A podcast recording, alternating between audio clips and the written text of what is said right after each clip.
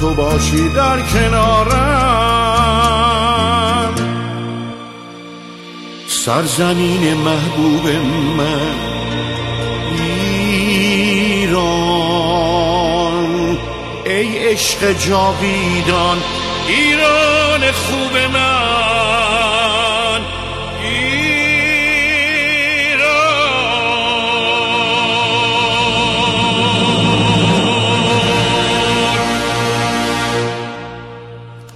سربلندی و بهروزی شما شنوندگان عزیز شبکه فرهنگ آرزوی همیشگی ماست. نوبت می‌رسه به برنامه نامآوران ایران زمین.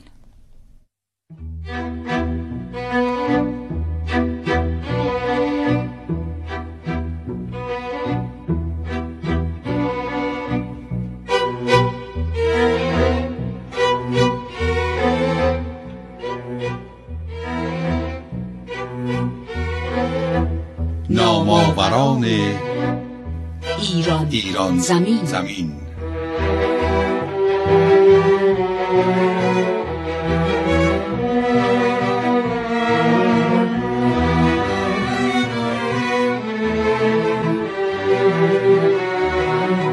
کاری از گروه تاریخ و اندیشه شبکه رادیویی فرهنگ.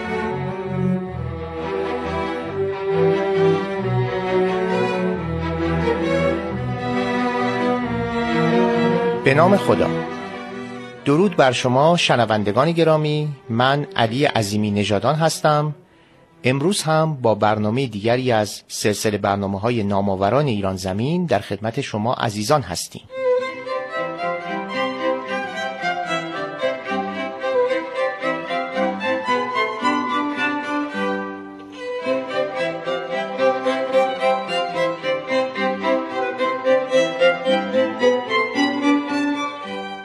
اما در برنامه امروز ما این افتخار رو داریم که در خدمت یکی از پژوهشگران برجسته عرصه علوم تغذیه و از پزشکان معتبر کشورمون باشیم خانم دکتر زرین آذر.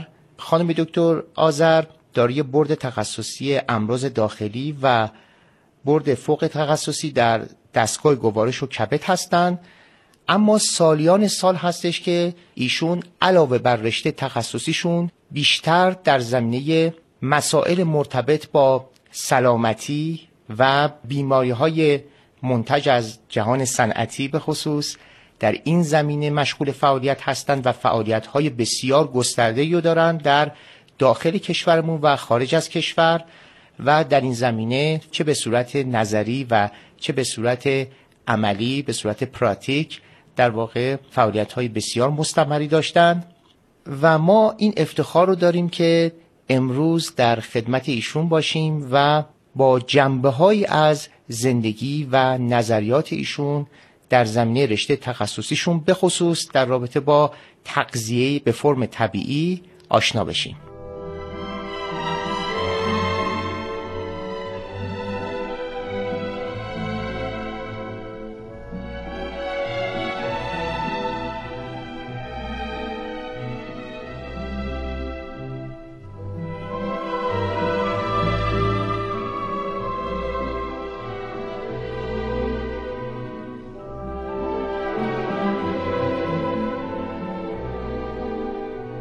خانم دکتر آذر بسیار از شما سپاسگزارم برای اینکه دعوت ما رو برای انجام این گفتگو پذیرفتید. خدمت شما درود عرض می‌کنم.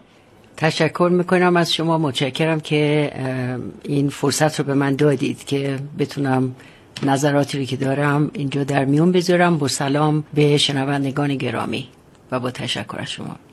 خانم دکتر آذر تا آنجای کار که اطلاع دارم شما قبل از اینکه در رشته پزشکی تحصیل بکنید در آمریکا. رشته اولیتون دامپزشکی بوده در ایران. و حالا آنچه که مشهوده شما فکر می‌کنم از همان دوران نوجوانی علاقه داشتید به تحصیل در رشته پزشکی. شاخه های مرتبط با به حال رشته پزشکی. از چه زمانی این تصمیم جدی رو گرفتید این تصمیم قاطع رو گرفتید که تحصیلات آیندهتون رو در این رشته دنبال کنید؟ فکر می‌کنم همیشه توی خانواده ما بوده این. یعنی من از زمانی که یادم میاد از دوران کودکیم همواره پدرم دوست داشتن که خودشون پزشک بشه متاسفانه نتونست این کار رو انجام بده به خاطر مسائل مالی.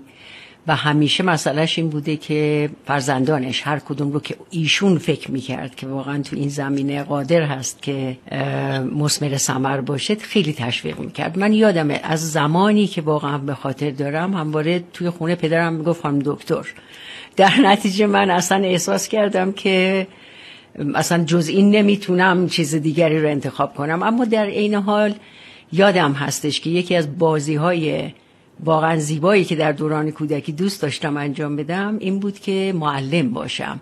یعنی میشستم و یه سری از بچه ها رو دور خودم جمع می‌کردم و یه میز کوچولو میذاشتم جلوم اسماشون رو مینوشتم بهشون چیز یاد می‌دادم. بعد فکر می‌کنم الان خوشبختانه این شده که قدرت این رو پیدا کردم یا تونستم این فرصت رو در زندگیم داشته باشم که این دو مجموعه رو با هم قاطی بکنم. به خصوص از زمانی که واقعا با روش متفاوت برخورد به مسئله سلامت و برخورد به مسئله بیمار روبرو شدم و بعد خوندم که اصلا نام دکتر در حقیقت در ریشه انگلیسی زبان لاتین به معنای آموزگار هست. یعنی کسی که در حقیقت به بیمارش یا با کسی که روبرو میشه که بخواد دانش خودش رو به اون منتقل کنه این نیست که بنشینه و نسخه بنویسه.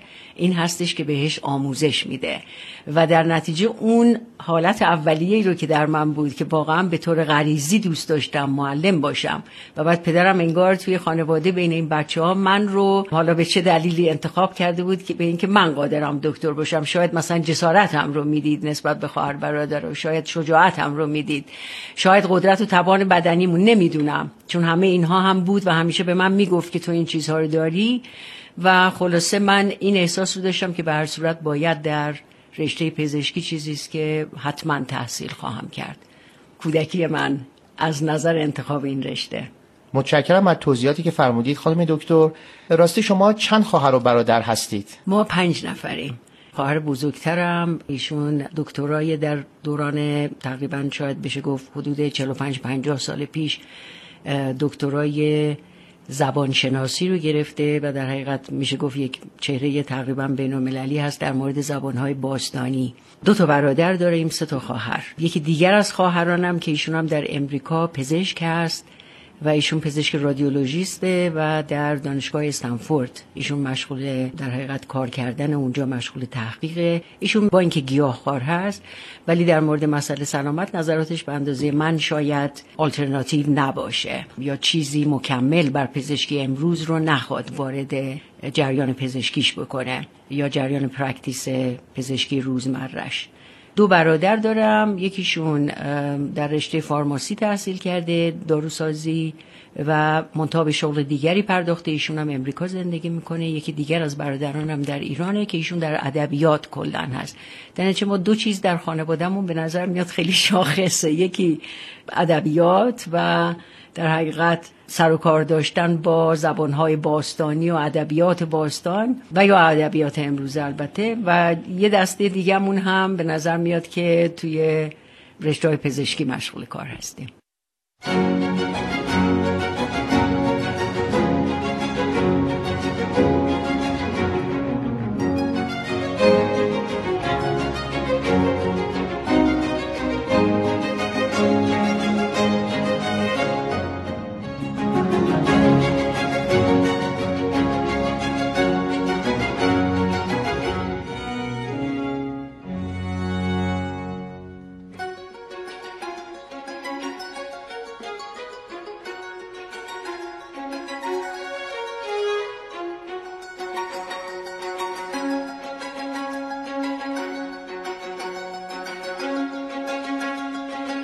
شما هم به رشته های دیگری غیر از علوم تجربی و پزشکی علاقه داشتید مثلا مثل خود ادبیات و علوم انسانی؟ بسیار زیاد.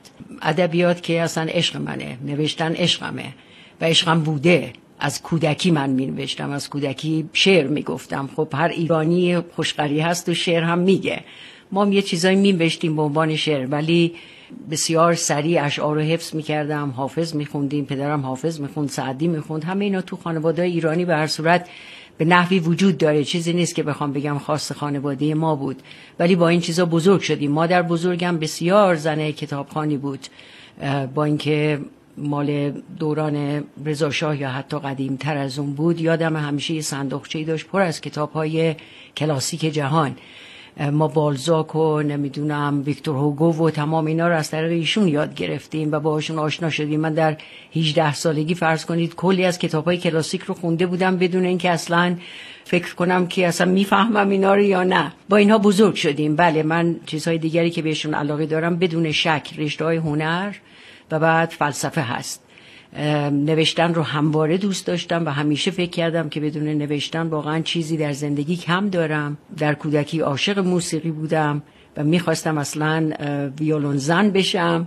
ولی خب پیش نیومد پدرم ایشون خب ترجیح می‌داد تمام فرزندانش تحصیل بکنن تو رشته علمی. و کلا زیاد توی خونه ما به موسیقی و هنر به اون شکل که به عنوان حرفه باشه خیلی پا داده نمی‌شد. ولی دوره های آموزشی دیدین در این زمینه شما؟ خیلی اندک در کودکی. همواره یک عشق و یک کمبودی رو من تو این زمینه احساس می‌کردم. الان شروع کردم به اینکه کلاس دف برم و به اصطلاح کلاس آواز رو شروع بکنم و چیزهایی که دوست دارم رو بهشون بپردازم.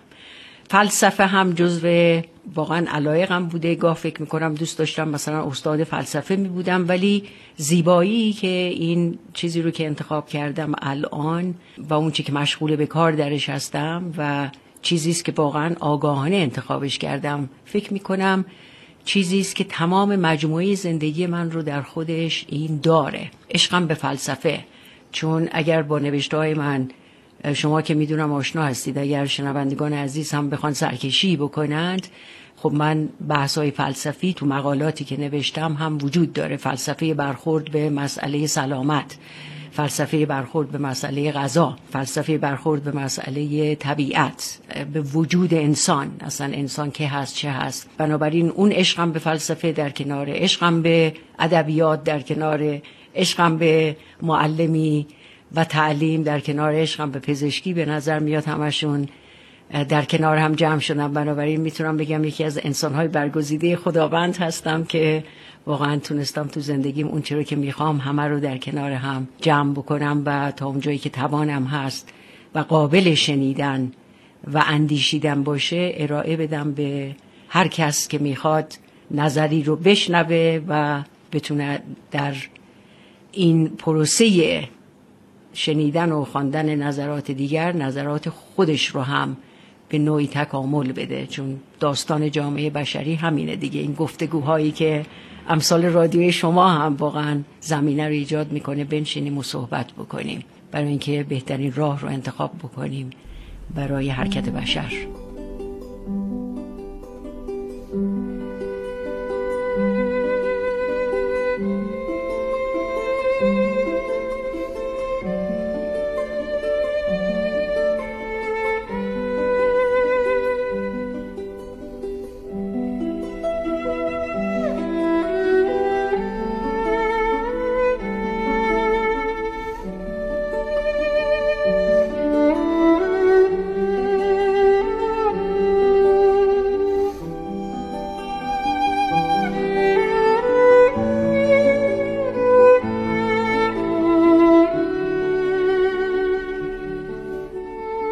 شنوندگان گرامی در حال گفتگو هستیم با خانم دکتر زرین آذر از پزشکان برجسته کشورمون و از متخصصان امور تغذیه. خانم دکتر آذر اشاره کردید به علاقه و گرایش شما به فلسفه که از دوران نوجوانی همراه شما بوده و کم و بیش به گونه ای البته به صورت غیر مستقیم در نوشتهاتون مشهود هست. در این راستا آیا شما مطالعات مثلا منظمی داشتید در زمینه فلسفه و تاریخ فلسفه و بله. مسائل مرتبط با اینها؟ تاریخ فلسفه رو کمتر خوندم. یعنی نیومدم تخصصی واقعا بپردازم به اینی که فلسفه از چه زمان بوده. چیست فلسفه؟ یادم باز در دوران جوانی خب ما افلاتون رو میخوندیم ارسطو رو میخوندیم حالا چقدرش رو فهمیدیم چقدرش یادمون باشه نمی‌دونیم. ولی بعد خیلی برام جالب شد که در مورد فلسفه درمان و پزشکی و فلسفه سلامت اصلا مطالعه بکنم به خصوص از زمانی که مسئله درمان و مسئله سلامت شد یک نوع وسواس ذهنیم که واقعا بیماری چیست؟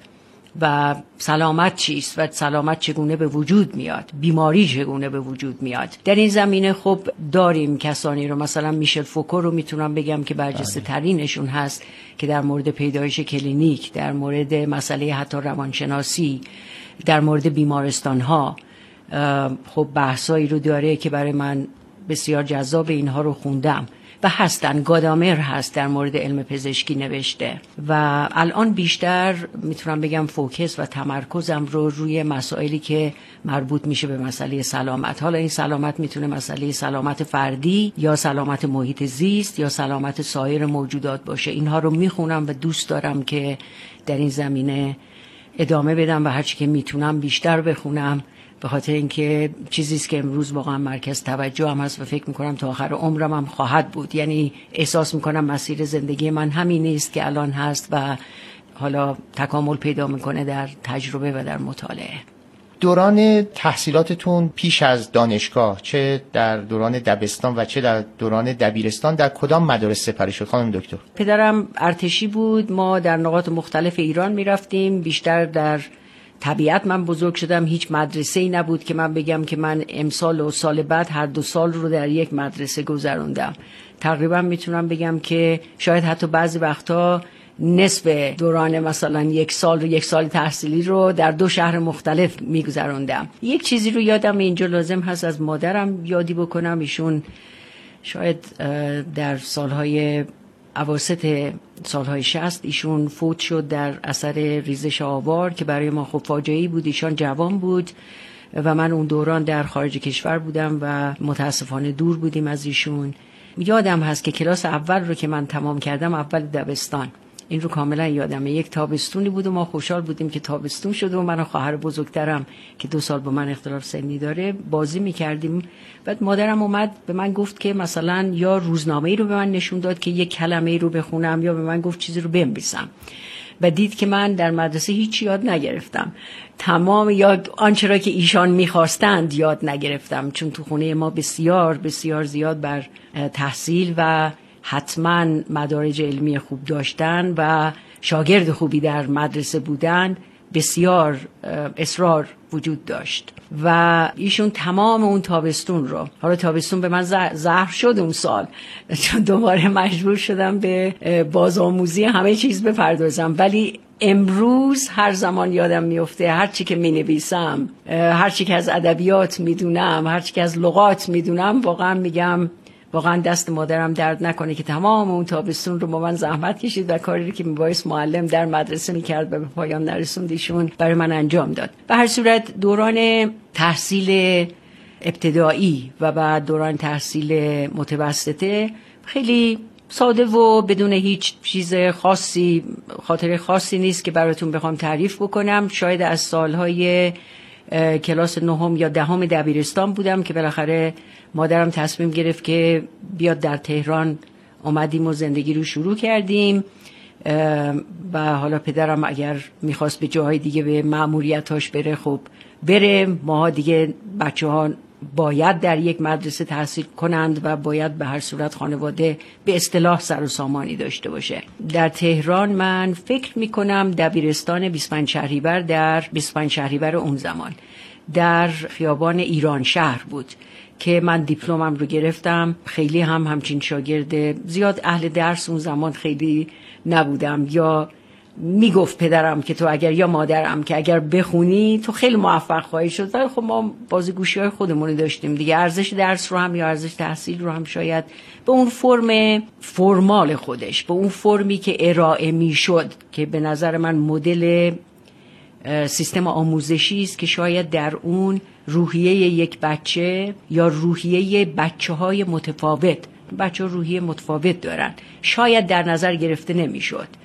شاید احساس غریبی داشتم. یادم میاد یک سالی یک دبیرستانی می‌رفتم. فکر می‌کنم کلاس دهم بودم و اونجا دبیرستانی بود که معلمهاش خیلی به شخصیت شاگردها اهمیت تشویق خیلی فراوان بود در اونجا. من اون سال واقعا درخشیدم. بعد از اون که می‌رفتم و گم می‌شدم بین این جمعیت دیگه هیچ دیگه تکلیفم با کرام کاتبی بود به قول معروف. ولی رشتهتون طبیعی بود درسته؟ بله رشتم طبیعی بود. رشتم طبیعی بود و بعد کنکور دادیم و من از ترس اینکه مبادا پزشکی قبول بشم در این حال که به دام پزشکی هم به حیوانات علاقه داشتم. همیشه یه حیوان خانگی داشتیم ما.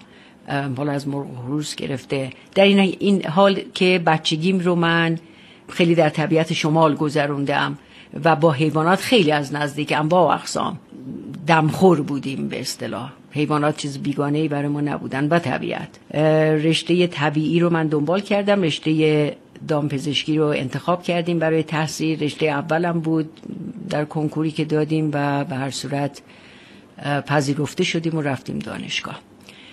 فکر می‌کنم یه چهار سالی یا پنج سالی من تحصیل دانشکده دامپزشکی کرده بودم که بعد تحولات جامعه ایران اتفاق افتاد. یعنی شما اواخر دهه پنجاه به دانشگاه وارد شدید؟ اواسط دهه پنجاه. بله. یا اوایل دهه پنجاه میشه گفت. بله. سال 53 بود که وارد دانشگاه شدم. من یک سال تهران. بله دانشگاه تهران. یک سال در دانشگاه مشهد رشته پزشکی میخوندم. قبل از اینکه وارد دانشگاه دانشکده دامپزشکی تهران بشم. اما خب به علت دوری و بعد محیطی که اون زمان واقعا مشهد داشت الان نمی‌دونم اون محیط چگونه است ولی اون زمان خیلی برای من جذاب نبود. در نتیجه برگشتم به تهران و دوباره کنکور دادم. یعنی سال اولی که شما کنکور دادید پزشکی قبول شدین رفتین مشهد. بله. ولی سال بعد دوباره در کنکور شرکت کردید و این بار رشته اولتون رو دامپزشکی انتخاب بله، کردید. بله. برخلاف صدا رأی پدرتون. بله. می‌خواستم تهران بمونم. حالا پدرم هم ناراحت نشد. می‌گفت شما تو هر رشته پزشکی که برید بازم خوبه. حالا پزشکی نشد دندان پزشکی برید. اون نشد برید دندان پزشکی. یه درخت انجیری هم برای ما تو باغ کاشت باغچش کاشت. وقتی که ما پاسخ کنکورمون اومد و قبول شده بودیم.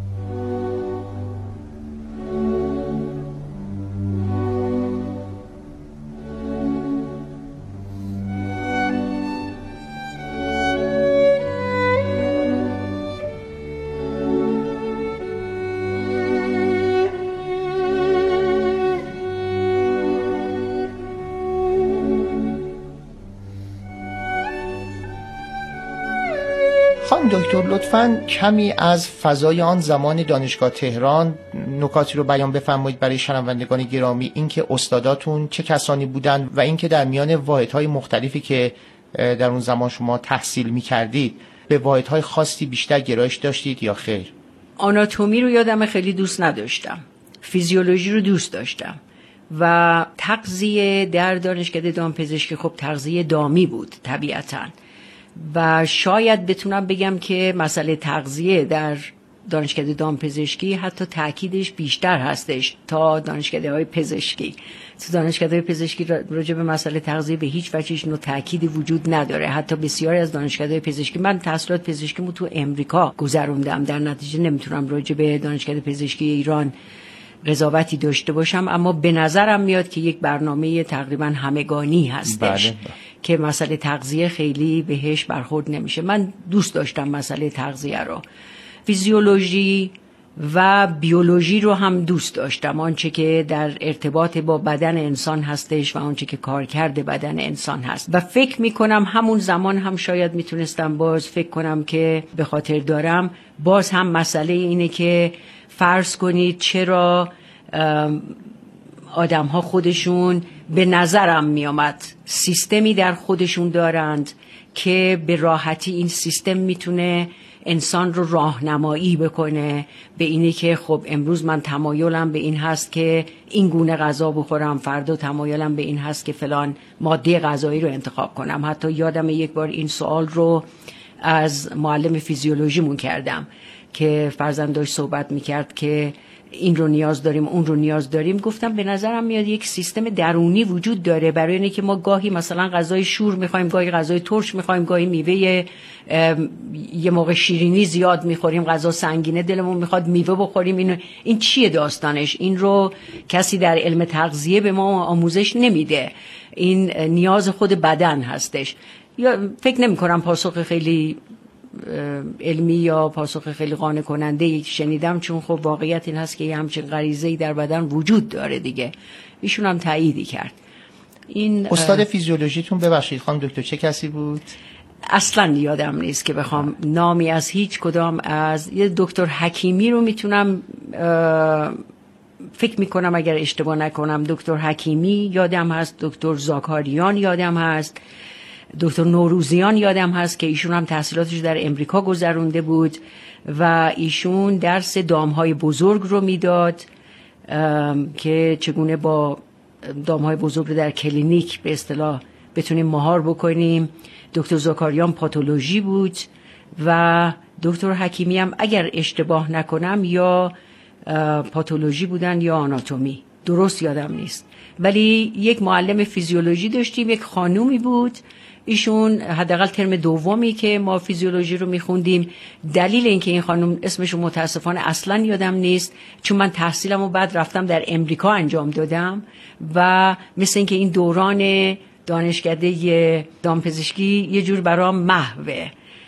حتی دوستان گذشتم رو که الان در بازگشت به ایران دوباره می‌بینیم و یادآوری می‌کنن که فلان استاد اینو می‌گفت خیلی واقعا حضور ذهن ندارم. حالا یا خیلی دیگه از سنم گذشته اینا رو فراموش کردم یا اینکه کلدم به فراموشی سپردم. این خانوم برای من خیلی یک حالت سمبولیک و ایدئال داشت. مثل اینکه شاید خودم فکر می‌کردم که چقدر دلم خواهد جای اون باشم و معلمی باشم که بیام مثلا برای در دانشگاه استاد باشم و درس بدم. این رو یادمه. خاطره جالبه. دانشکده دامپزشکی. پس بنابراین من فکر می‌کنم از همون ابتدا که شما وارد رشته دامپزشکی شدین یک نیروی درونی در شما وجود داشتش که مانع از این می‌شد تحصیلات در این رشته رو ادامه بدید. یعنی فکر می‌کنم کم کم از میانه دوران تحصیلتون در این رشته این تصمیم رو گرفتین که دیگه این رشته رو ادامه ندید. بعد از به پایان رسوندنش درسته؟ فکر می‌کنم شما درست میگید و وقتی واقعا بر میگردم می‌بینم شاید یک ترسی از پزشک شدن در من بود. یعنی اینی که انسان فرض کنید بخواد بیمار من باشه و من با انسان و اینی که اصلا می‌تونم یا نمی‌تونم. فکر می‌کنم اینها در من بود. و بدون شک نمی‌تونم بگم که رشته دام پزشکی رشته مورد علاقه یعنی ایدئال من بود. بدون شک این رو می‌تونم بگم که نبود واقعا. شاید اگر دام پزشکم می‌شدم همیشه احساس می‌کردم یه کمبودی دارم و میباید پزشک بشم.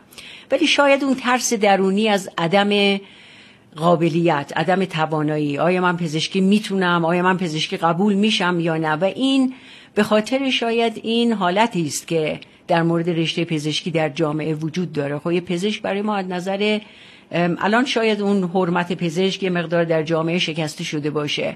ولی یک زمانی واقعا پزشک یا کسی که با یعنی یک درمانگر بهتره بگم یک درمانگر برای ما یک حالت بخشن شاید الهی رو هم با خودش حمل می‌کنه.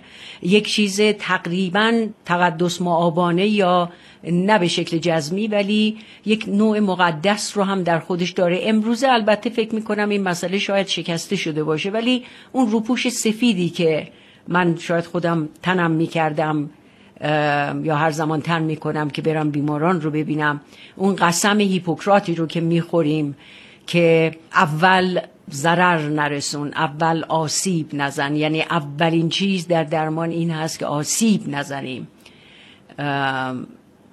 First do no harm که به زبان لاتین البته گفته میشه. و اینها فکر می‌کنم حالت تقدسی به این رشته میده و شاید یک ترسی رو ایجاد می‌کنه. آیا من قابلیت اینو دارم که با بدن یک انسان واقعا با درمان یک انسان با مسئله درمان یک انسان که هنوزم من فکر می کنم مسئله بسیار مقدس است و مسئله است که جنبه های بسیار فراوانی داره. جنبه فقط جسمی نیست جنبه روحی است جنبه اکولوژی درون و بیرون هست محیط درون و بیرون یک انسان هست. برای همین هر بیماری رو واقعا که من باهاش روبرو میشم دیگه برای من یک موضوع یا یک سابجکت یا یک شماره نیست. یک زمینه است برای اینکه من بتونم ببینم چگونه می‌تونم با آنچه که تجربه یا دانش اندوخته ام بتونم به ایشون شاید شمعی رو برای راهش روشن بکنم که ایشون بتونه نیروهای یا نیروهای درونیش رو بیدار بکنم یا تلنگری بزنم که ایشون بتونه همه این مجموعه رو واقعا جمع کنه در خودش و از اون نیروی درونی که برای درمان داره استفاده بکنه و بتونه واقعا درمان بشه.